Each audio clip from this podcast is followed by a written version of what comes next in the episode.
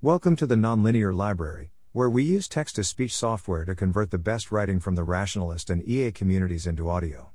This is Re Some Thoughts on Vegetarianism and Veganism, published by Fai on February 25, 2022, on the Effective Altruism Forum. I wrote this post because while I originally wanted to comment on the post I'm referring to, written by Richard Ngo, which is also on Less Wrong, I realized that my reply would not be ideal as a comment. There are three reasons for this 1. It's too long. 2. It's been some time since the original post. 3. I feel as if it's important enough to be a post of its own. Therefore, I am making my first post on the EA forum, after lurking for at least four years. Before I begin, I would like to state that most arguments below are not post hoc, as Richard worried. I've actually questioned the impact of personal diet versus impact of career before engaging with any EAs, and this questioning, to different extent at different times, affected my level of veganness in the earlier days. Also, anything related to AI and long termism are not made up in reaction to the said, or even any EA forum posts. I thought about them for years, and I currently work on AI ethics, focusing on animals under the guidance of Peter Singer, as a contractor RA at Princeton. I have four main points to express, which I chose to address based on my perception on what might be important disagreements I had with some common views in the comment sections.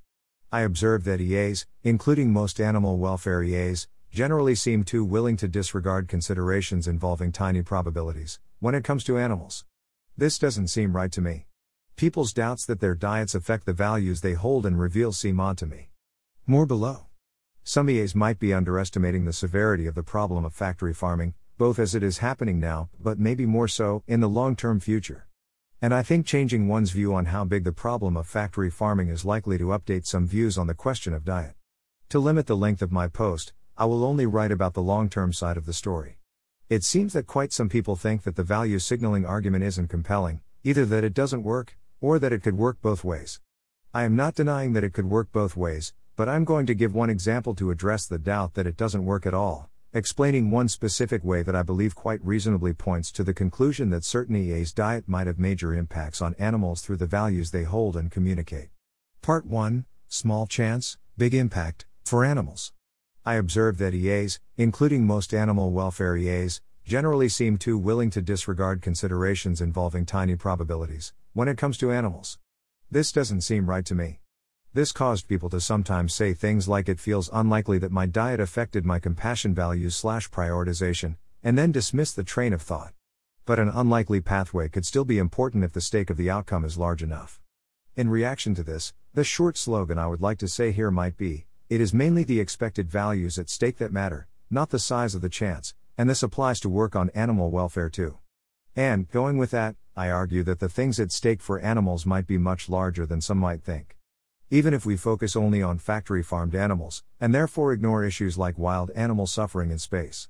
I am saying this because I observed, not just in this post, that people tend to think of animal welfare cause areas as mid termish or even short termish, and therefore think of them as relatively small scales in the long termist perspective. See Part 3. Part 2 Diet likely affects the values we hold and reveal, to an extent that matters. First, there is some uncertainty over what we can conclude from the research about meat consumption and people's attitudes toward animals. To me, it still seems plausible that eating less meat helps people care more about animals, even if we have doubts over the research quality. We still shouldn't think the research shouldn't update us to some extent.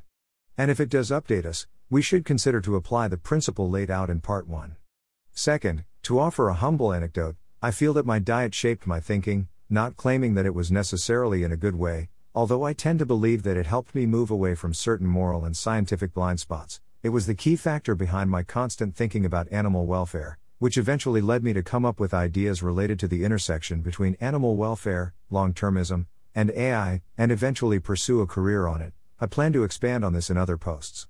Actually, I expected those other posts to be my first EA forum posts, not this one, so spare me for not arguing enough for why these intersections are important. I'm currently writing about AI's potential harm to farmed animals through the use of AI in factory farming and algorithmic biases. I've written about AI making the price of meat cheaper and therefore increasing the chance factory farming will stay. And AI identifying the word chicken more with pictures of cooked chicken than pictures of living chickens, therefore reinforcing speciesism.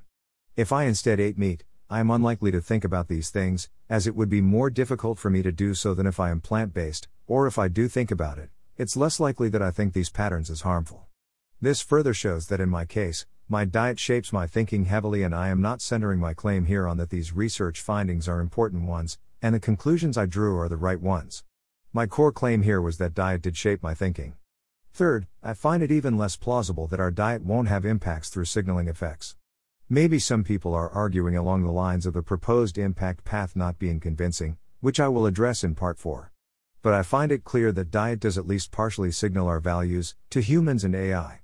As another anecdote, when I choose who to discuss issues about how AI affects animals' lives, I screen people very carefully to avoid backfiring and information hazards. One very important selection criteria I use is whether people are vegans or reducitarians.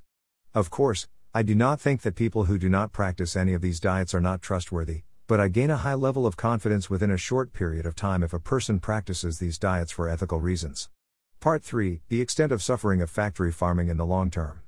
I assume that most EAs have heard of the numbers and the situations of terrestrial vertebrate animals, so I won't repeat them here. But I would like to point out the parts of the picture that are often missed fish and invertebrates. My intention isn't even to talk about their numbers and situations, that can be easily searched, but rather, point out what we could be missing if you omit them from our mental picture. One thing that can be easily missed if fish and invertebrates are excluded, besides the much bigger numbers now, is that it might substantially change our views on how likely factory farming will stay on Earth for extremely long, or even spread to the whole galaxy. I am writing a post on this topic, which I intended to be my first ever EA Forum post, and should be ready within 10 days. But the short summary is that while terrestrial vertebrates are indeed extremely difficult and costly to ship from one planet to another or to space structures and are highly land and resource intensive undercurrent technologies, fish, insects, and aquatic invertebrates are not, and are therefore proposed or advocated by various space visionaries and researchers to be the animal protein of choice for space colonies, spare me for delaying references to that post. A related issue is cultivated meat, of which most of the long termists I have heard discussed about factory farming in the long term future thinks that it will very likely, which raises the question, again, of whether the remaining possibility are already bad enough. But some did say certainly, replace all factory farming, I only heard one who didn't, so far. The problem is that, if fish and invertebrates are also included, cultivated meat's relative advantages becomes much smaller, land use, calorie protein conversion ratios, pollution, etc. That led me to conclude, along with other reasons, in the post that there are substantial chances that factory farms will spread to the whole galaxy, and therefore that the expected number of beings who will suffer in factory farms in the long term future can be astronomical. Please bear with me even if your view is that humanity won't expand beyond Earth, as the inclusion of fish and invertebrates also increases the chance factory farming will stay on Earth for extremely long, i.e., as long as Earth is habitable for humans, therefore, this section, and the following one is still relevant for you. Part 4 An example of an impact path from value shaping and signaling. What does factory farming staying on Earth for extremely long, or spreading to the whole galaxy, have to do with current dietary behaviors of EA? The importance lies in pointing out one example of an impact path on how diets shaping and revealing our values will actually affect the world in substantial ways. My thinking is roughly as follows it might be rather uncompelling to talk about value signaling of our diet if we believe that the vast majority of the impacts of this value signaling lies outside of factory farming, in the long term, because it requires speculative and hard to verify arguments about how our value signaling will affect those future events. But the value signaling argument seems much stronger if factory farming will be here to stay or even expand to space. And it also happens to relate to AI. In a paper we are drafting, me and Peter Singer argued AI will be used by the factory farming industry, and it will reshape the industry, including increasing stocking density, more suffering, AI mistakes in treating animals, and AI making it more likely that factory farming will stay.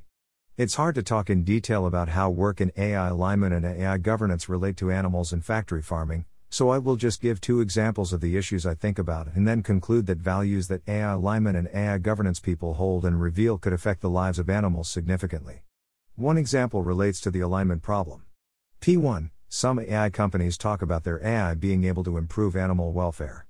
Even if we charitably think that they did actually put in this objective in their AI, how can we make sure that the AI is trying to increase actual welfare levels, instead of welfare indicators, which, as far as I know, were always defined by humans, and the ground truths of them being fulfilled, always labeled by humans? Another relates to governance and ethics. P2 If an industry is considered to be morally wrong, at least by most utilitarians and EAs, how should we govern AI to help to replace this industry? Considering that AI, as me and Peter argue, will affect how long this industry will stay not just through making factory farming more efficient, it could also help research on PBCM. I said I set my example around factory farming because it feels less speculative and more intuitive, but maybe not everyone has those concerns. So I also thought of other considerations on how the values AI people hold and reveal toward animals might affect the lives of animals generally. None of these considerations relate to diets if diets don't affect the values one holds or reveals. So at this point, you might like to refer back to part 2 if you are not convinced. In any case, my considerations are P3 AI alignment researchers can choose the scope of beings to align with AI. For instance, Stuart Russell expressed explicitly in his book Human Compatible, and his interview with 80K, that he wants AI to be aligned with humanity only, and animals' interests aligned only as much as humans care about them. To help you imagine how this issue affects the lives of animals, Think about the difference between an AI designed to align with human defined and human evaluated animal welfare indicators, and AI designed to align with actual welfare of animals. P4 One direction of AI alignment is to let AI infer human preferences, values, IRL, debate, coherent extrapolated volition, etc. I have no AI background and am looking as an outsider and am likely to be wrong but I honestly find it hard to think that AI alignment researchers won't have a greater than average input on what kinds of preferences values the AI will learn. P5 Maybe AI doesn't need to be made to explicitly learn from humans to learn harmful values toward animals? A lot of times, how something is designed, or the fact that it is designed, reflects a lot of human values. For example, the fact that most AI giants in the world are working on projects making AI to help factory farms lower costs is a good example of AI researchers' values directly affecting animals.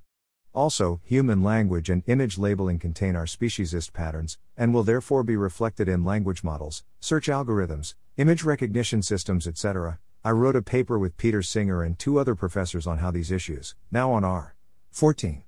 I reckon that AI researchers will form only a minuscule portion of this data, but it also seems likely to me that these people will directly affect how these AI behave toward animals by choosing what problems to fix, which not. This makes it an example to P1. No conclusions section, but do me a favor. In the end, I would like to look for some people to guide me in thinking about how AGI might infer our preferences and values from our diets. I look forward to discussions. Thanks for listening. To help us out with the Nonlinear Library or to learn more, please visit nonlinear.org.